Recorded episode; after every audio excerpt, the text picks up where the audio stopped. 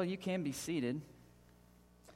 Today's sermon is going to be just a little bit different. Um, we are going to look at Scripture and we're going to dive into it and be challenged by it, but it's probably going to be one of the most practical Scripture uh, sermons I ever give.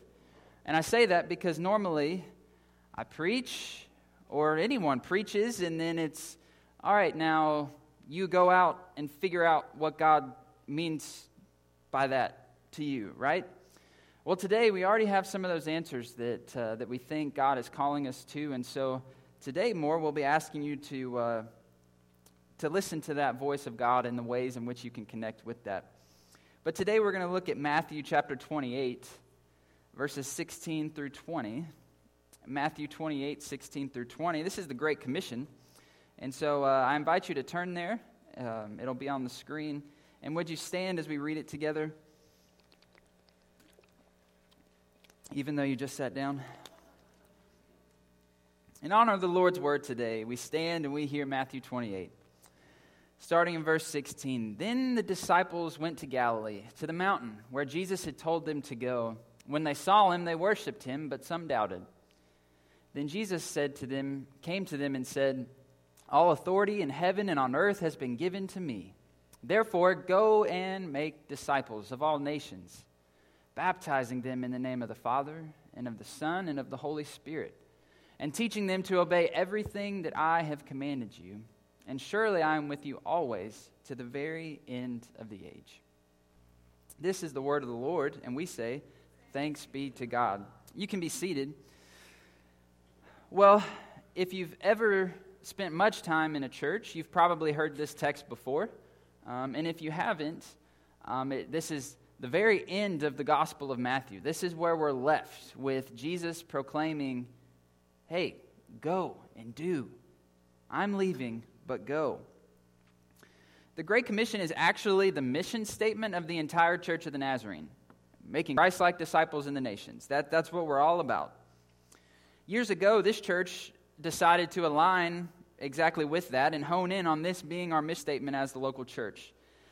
Because honestly, what better way than just right out of the scripture? Everything that we're about is about making disciples and baptizing them in the name of the Father, Son, and Holy Spirit.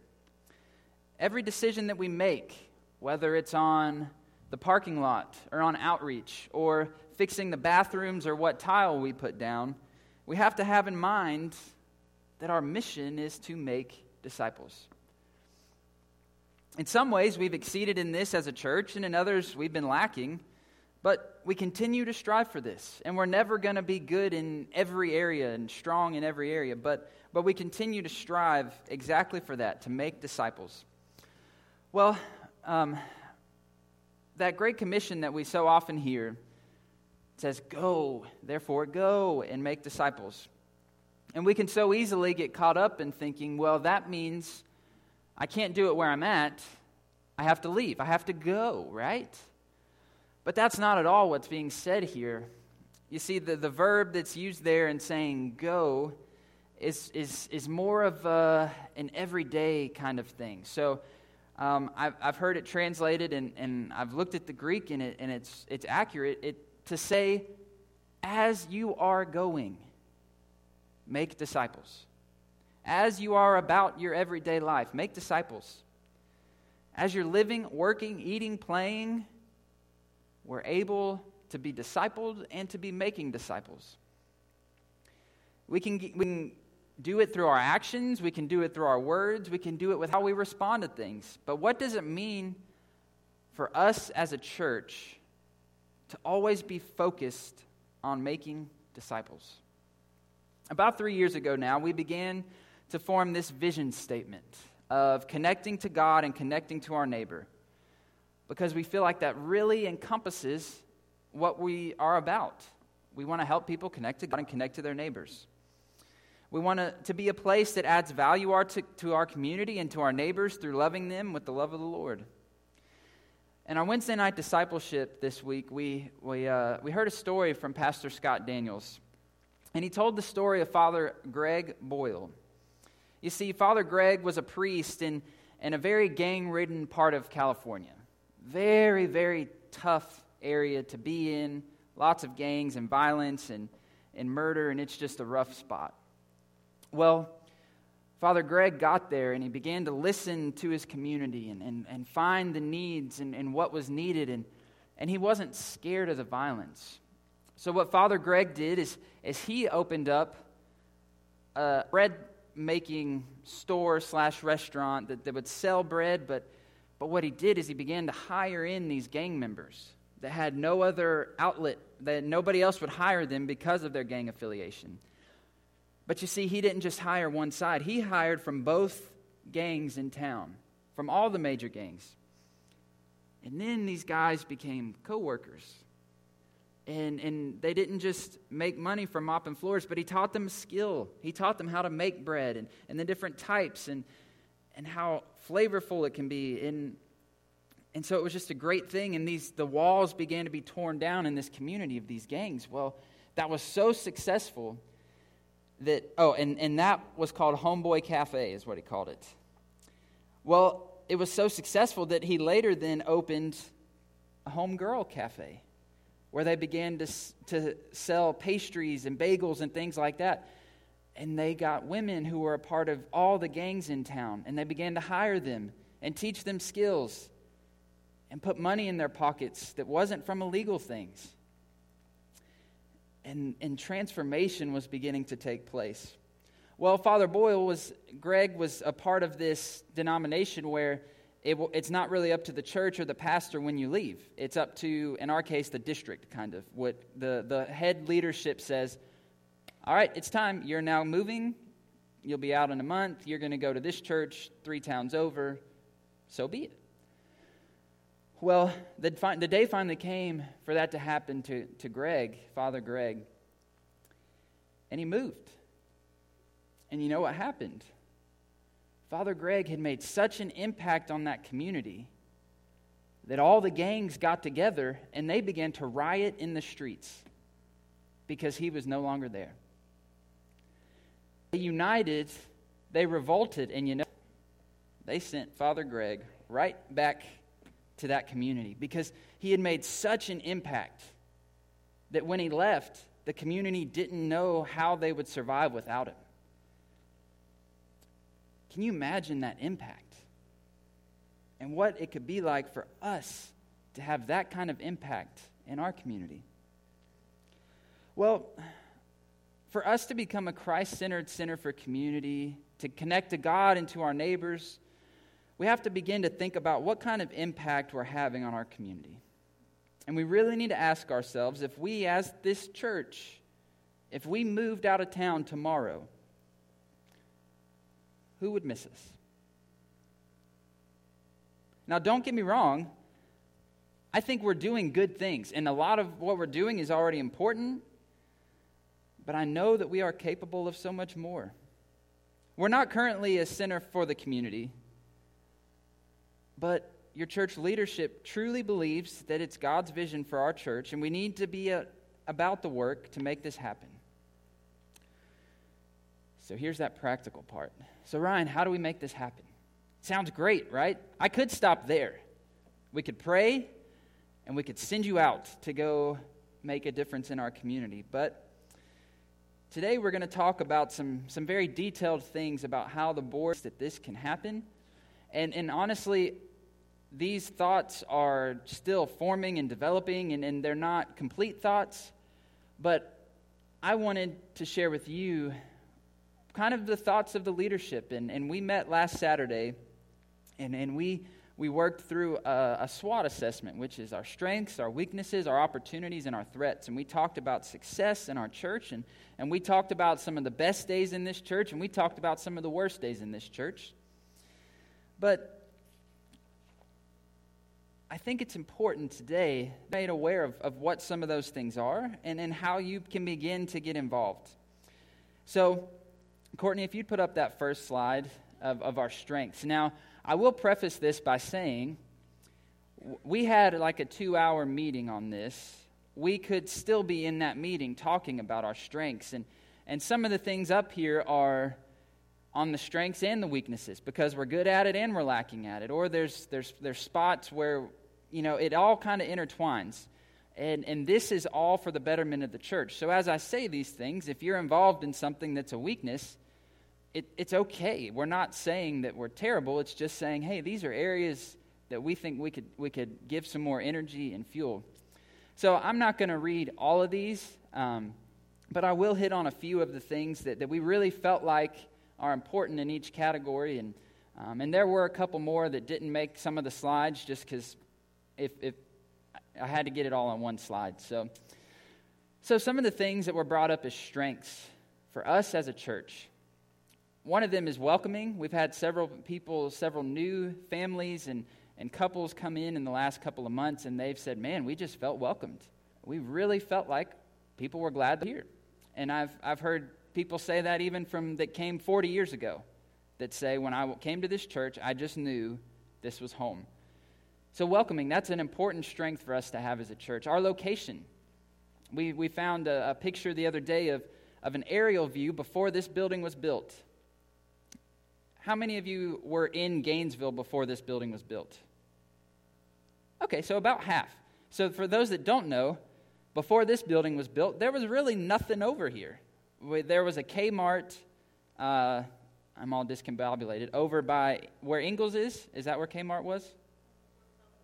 where Publix, yeah, wrong store. Where Publix is was Kmart.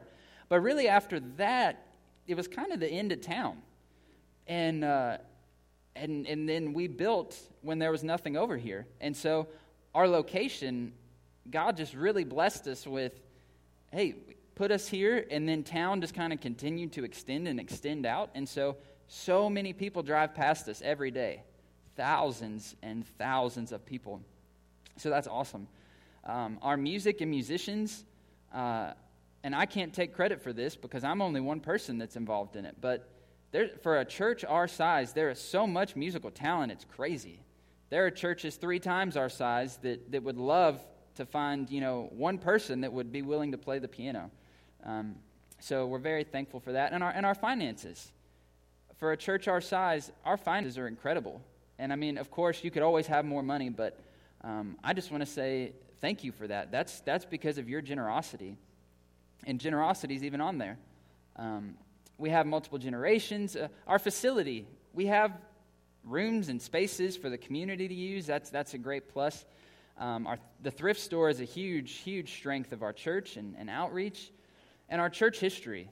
I mean, we've celebrated it a lot lately, but man, that is a strength. We, we know who we are, we know where we've come from, and, and we know that God has just been so faithful here. So, so those are some of the strengths, some of the things that the board discussed that we're good at, and we're good at other things, but, but that's kind of the, the list that we came up to. All right, Courtney, if you go to the next slide. And again, these weaknesses are not to say that we have failed as a church, but these are just to say, hey, these are some of the ways we feel like, you know, we could really improve as, as a congregation and as a church. Um, so one of those is just capitalizing. We have such a great location. How can we use this location where thousands of people are driving by every day to, to, to be seen and know that, hey, we're here for you. We're not just up here for ourselves. We want to serve. Um, outreach, just getting outside of, of our group and trying to invite people in and, um, and serve the community. Uh, greeters, that's something that, that we'll talk about in opportunities, but set people that, that know what's going on and can answer questions and welcome people in. Um, communication, we, we continue always. Communication will always be a weakness and it'll always be a strength because we can never communicate too much, um, but honestly, never communicate enough. So you'll probably hear things a thousand times. Um, one of the things that, that we're hoping is to get some commitment beyond Sunday mornings. Um, we're so glad for those that, that worship with us on Sunday mornings, but uh, for us to really be a center for community, we need to do some stuff outside of Sunday mornings and, and be active and engaging in that. And we'll give some examples in a minute. Age specific ministries. So we have a pretty strong young adult group, and, and that came about just because some young adults said, hey, let's get together once a month. And it happened.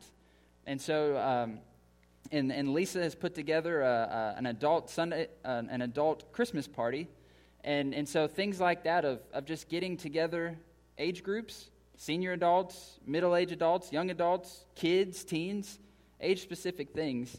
Um, and then in all church fellowships, we all get together and, and still have times where we're all intergenerational.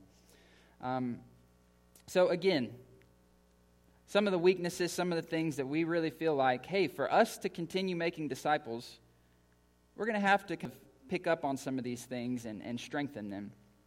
All right, Courtney, we'll move on to opportunities. So, this is really where we're going to spend a lot of our time today, and I'm not going to talk for an hour. I'm going to really try not to. Um, but we have a lot of opportunities with the strengths that we have and the ability to strengthen our weaknesses. There, there's so much that we could be doing. And so, I wanted to run through some of these with you, and I actually might hit all of these just because I want you to know that this is kind of some of the thoughts of the, the leadership. So, a homeless ministry. Uh, I found out that, that we used to be a part of that, and there's a couple in Gainesville that's really um, connected with that. So, we might see about how could we assist them and in what ways.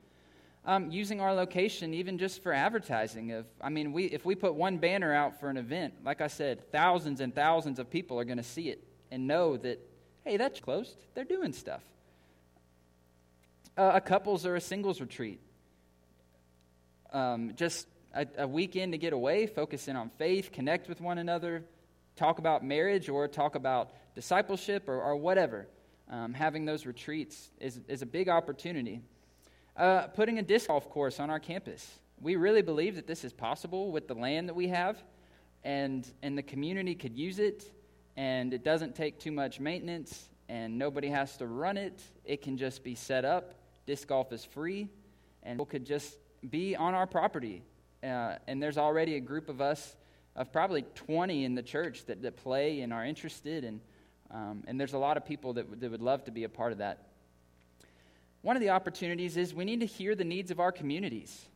There, it's so easy to say, well, we have a lot of resources in this area, so we're just going to take them to these people and minister to them. When in all reality, we need to know our community and know their needs. If we pull up with a truckload of food and then we realize that all those people have refrigerators full of food, we're just assuming that we could have met that need, but we're not in the right place. And so um, I think that's an important skill that, that some of you would have of really connecting and hearing needs in our community and being able to say, hey, we could do something about that. Uh, having some handouts for communication uh, connecting with community events. You know, like just a few weeks ago, Mule Camp happened. And uh, I'm not from Gainesville, so I wasn't really looking for it, but I heard about it like the day before, and so it was a little too late. But how, how could we as a church connect with festivals and events that are already going on, and we could just go and be a part of and celebrate? Uh, like minded groups. We have a lot of people here with similar interests. So, golfers and bikers and bakers and, and there's even a lot of people here that, are, that have very similar life situations. They've, they've been through similar griefs or struggles.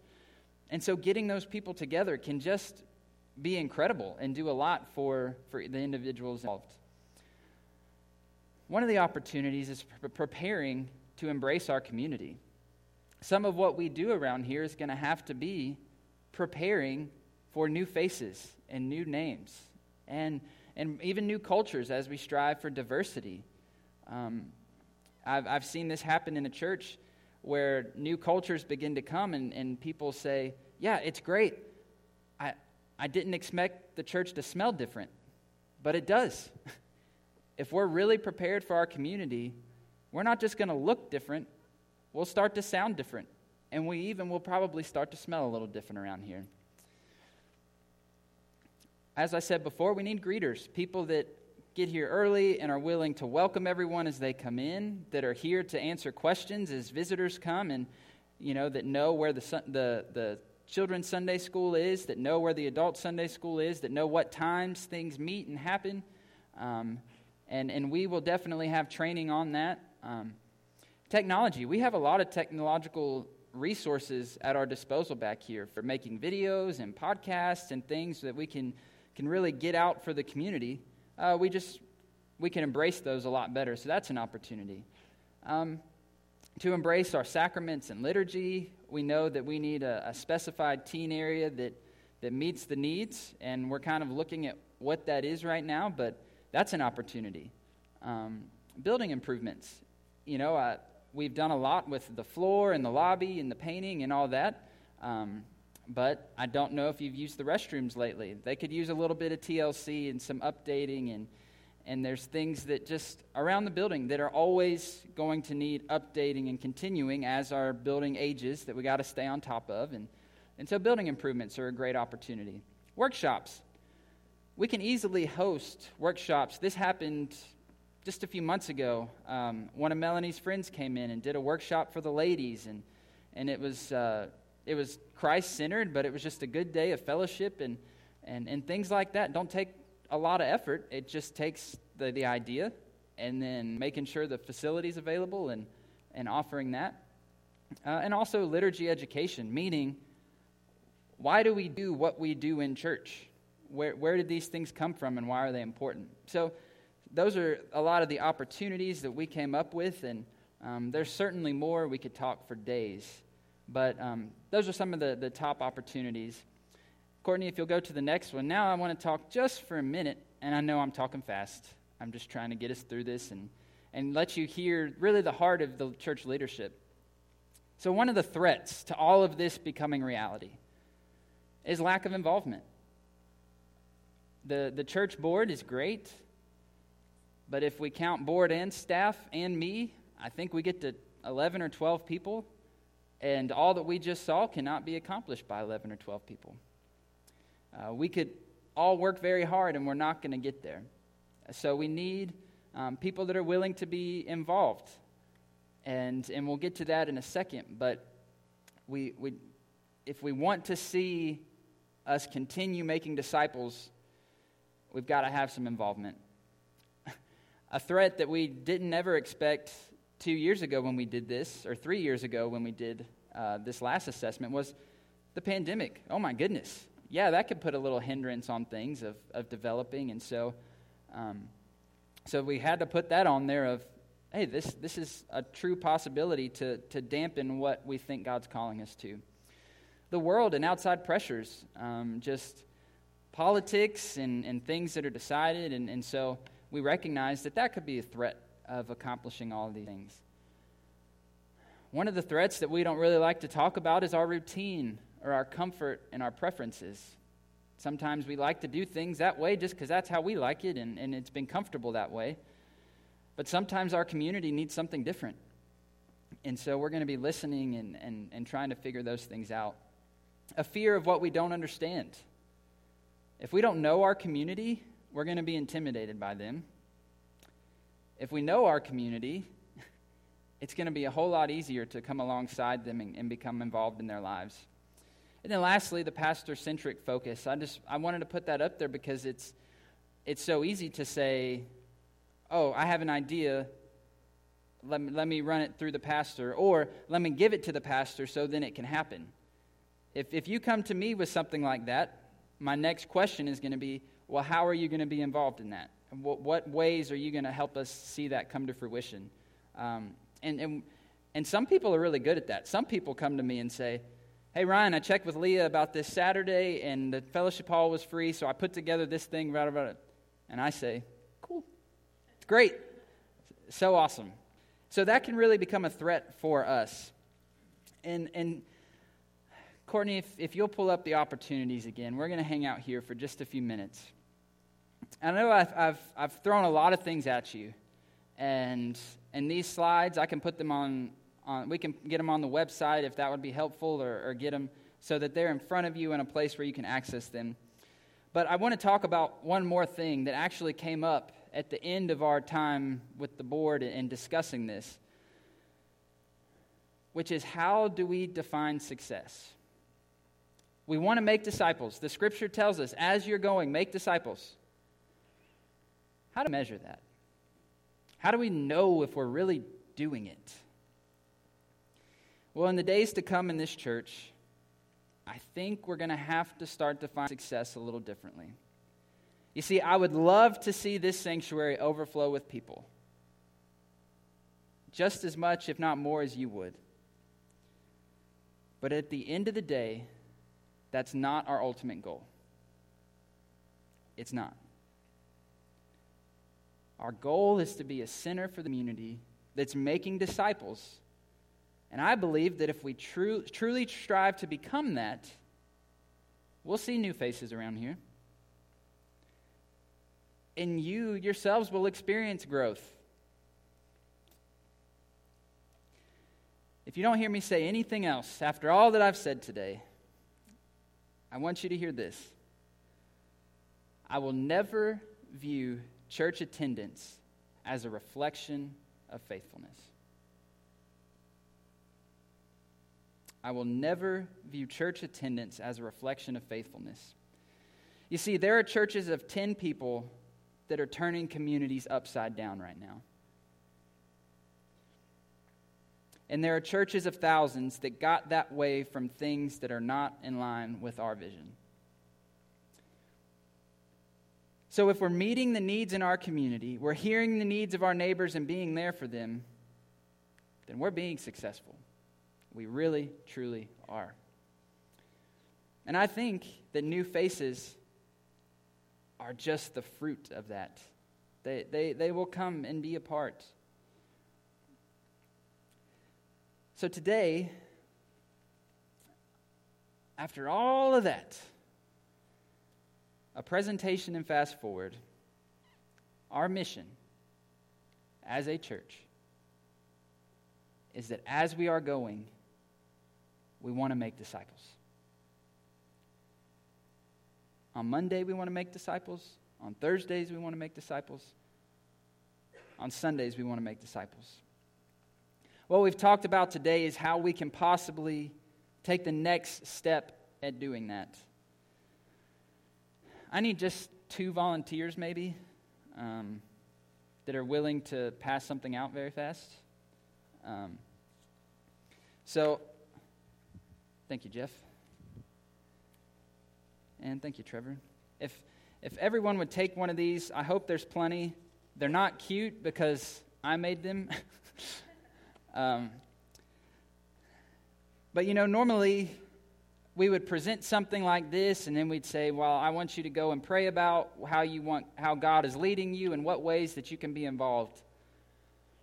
And today, I think that's important. We do need to be listening to how God is calling us. But ultimately, all that's on this paper is a place for you to write your name,